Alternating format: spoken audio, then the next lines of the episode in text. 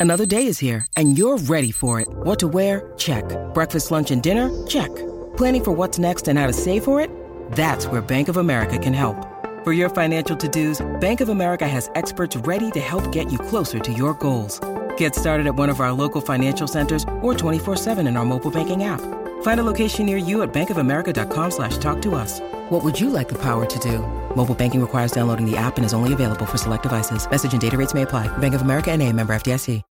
When you need mealtime inspiration, it's worth shopping Kroger, where you'll find over 30,000 mouthwatering choices that excite your inner foodie. And no matter what tasty choice you make, you'll enjoy our everyday low prices, plus extra ways to save, like digital coupons worth over $600 each week. You can also save up to $1 off per gallon at the pump with fuel points. More savings and more inspiring flavors make shopping Kroger worth it every time. Kroger, fresh for everyone. Fuel restrictions apply nine, uh, sorry, 10 and then nine. And Yep. tonight you're going to look at position seven and eight. Thanks to Toolkit Depot, everything you need to get the job done tools, equipment, safety gear, workwear, in store or online. Yeah, so if you want to hear last week's teams in 10th and 9th, you can absolutely do it uh, wherever you get your podcast on the SEN app. So in 10th position, I had South Adelaide. In 9th position, I had West Adelaide, and I broke them down. Tonight, in 8th position in this upcoming SANFL season 2024, I have Port Adelaide. Now, I've put them in 8th position where I believe they'll finish. They finished 5th in 2023. Yes. They lost the first final. They don't have many additions. We know that it's AFL based uh, and it's similar with their outs. They've lost Sutcliffe and Dumont, who actually played a lot of SANFL footy. So there are a couple of key outs that they Big have outs. lost. Uh, their improvement will come from their younger group that is developing to hopefully play AFL, and it's also the health of their AFL side. We know that. Their strengths are their listed midfielders and forwards, which means that they're able to score. If they can get the ball in the forward line, they have definitely got enough front end talent to be able to make finals, which they did last season. It's just a matter of if they can do that and if they have that those players in the team. Their weakness is clearly their defense. Last year they were last in defense.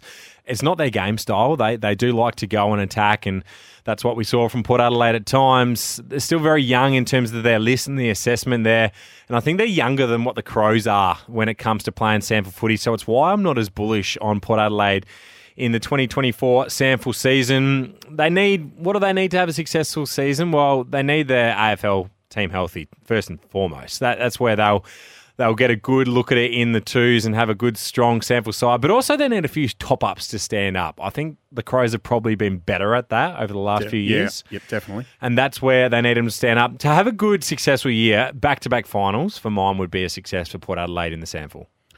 Yeah, I think uh, part of it is you mentioned the AFL list being healthy. A couple of years ago, they had some injuries throughout their, their AFL team, and they went to Prospect to play North Adelaide with, I think they Oh, had. they- They had Wasn't pretty. six or seven AFL listed players got beaten by 20 goals. It was horrible. But uh, yeah, so who's in uh, seventh in spot? seventh Dan? position, I have gone with Woodville West Torrens. Uh, my former club last year, obviously, uh, I put them in seventh. I found them really tri- tricky to be able to nail the position. Now, they finished eighth in 2023, so this would be a step up. Uh, their additions, they've got Fleeton from GWS. Josh Morris has come back from Hawthorn. Jared Redden, we might see him run around. He's Crazy. returned, which is Big red amazing. dog. Big Redo. Luke Mackay has come from Canberra, plays a bit like Mitch Hardy.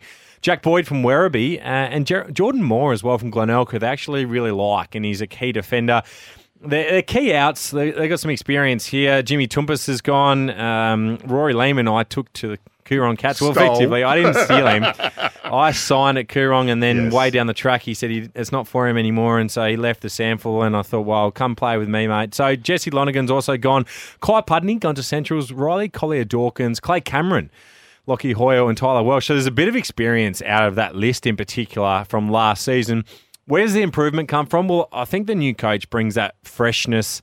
And in, in addition to the signings, they're going to have a re-energized group, without a doubt. We see that with with a new coach, but I also think they'll move the ball better with some more offensive flair this season. Uh, and they're going to certainly work on it in preseason. Their strengths, it's still a really strong core and spine for mine. If Troy Menzel plays at full forward, you've got Ballenden there, you've got Knight or Rowe in the middle, Thompson and Moore. They reckon Moore will come on, so that gives you still a pretty strong spine. They also were the most accurate team at goal last year, which probably helped them get over the line in a few games. Maybe they shouldn't have one. Their weaknesses, well, for last season, it was without a doubt their inc- inconsistency in performances. They, you wouldn't know which team you would get when the Eagles would run out on the park last year. And that's not what they've been in the past. It's something that they'll look to amend this season. If I look at their list and the assessment there, there's a decent contingent of experience, but there's a huge hole in the middle of the group. Uh, It's uh, a lot of young kids and younger guys that look good, uh, and there's some really good experience at the top, but they do have a big hole in that middle uh, group, which is tricky to replace. And they've tried to do it a little bit this year with the likes of Fleeton, Mackay, Morris, Boyd, and more coming in, but they're going to need to continue to fill that demographic in the coming seasons with recruits. Yes. Uh, what do they need to have a successful 2024? Well, a big part of it's going to be predicated on the health of Riley Knight, Troy Menzel, Ballenden, and Rowe uh, is going to be essential.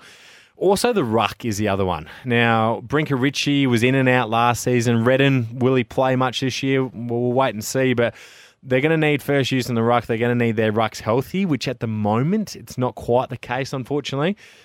But it's also the core of the the core group of players that have played 20 to 50 SANFL games now. They really need to come on. So the likes of your Luke Beacon, Maxi Lister, Zach Buck, uh, Will Pierce, Adam Deloyer, training the house down at the moment, and Zane Williams. These guys need to continue to develop, which they are doing nicely, but they need to take it to another level to be able to compete against the better sides.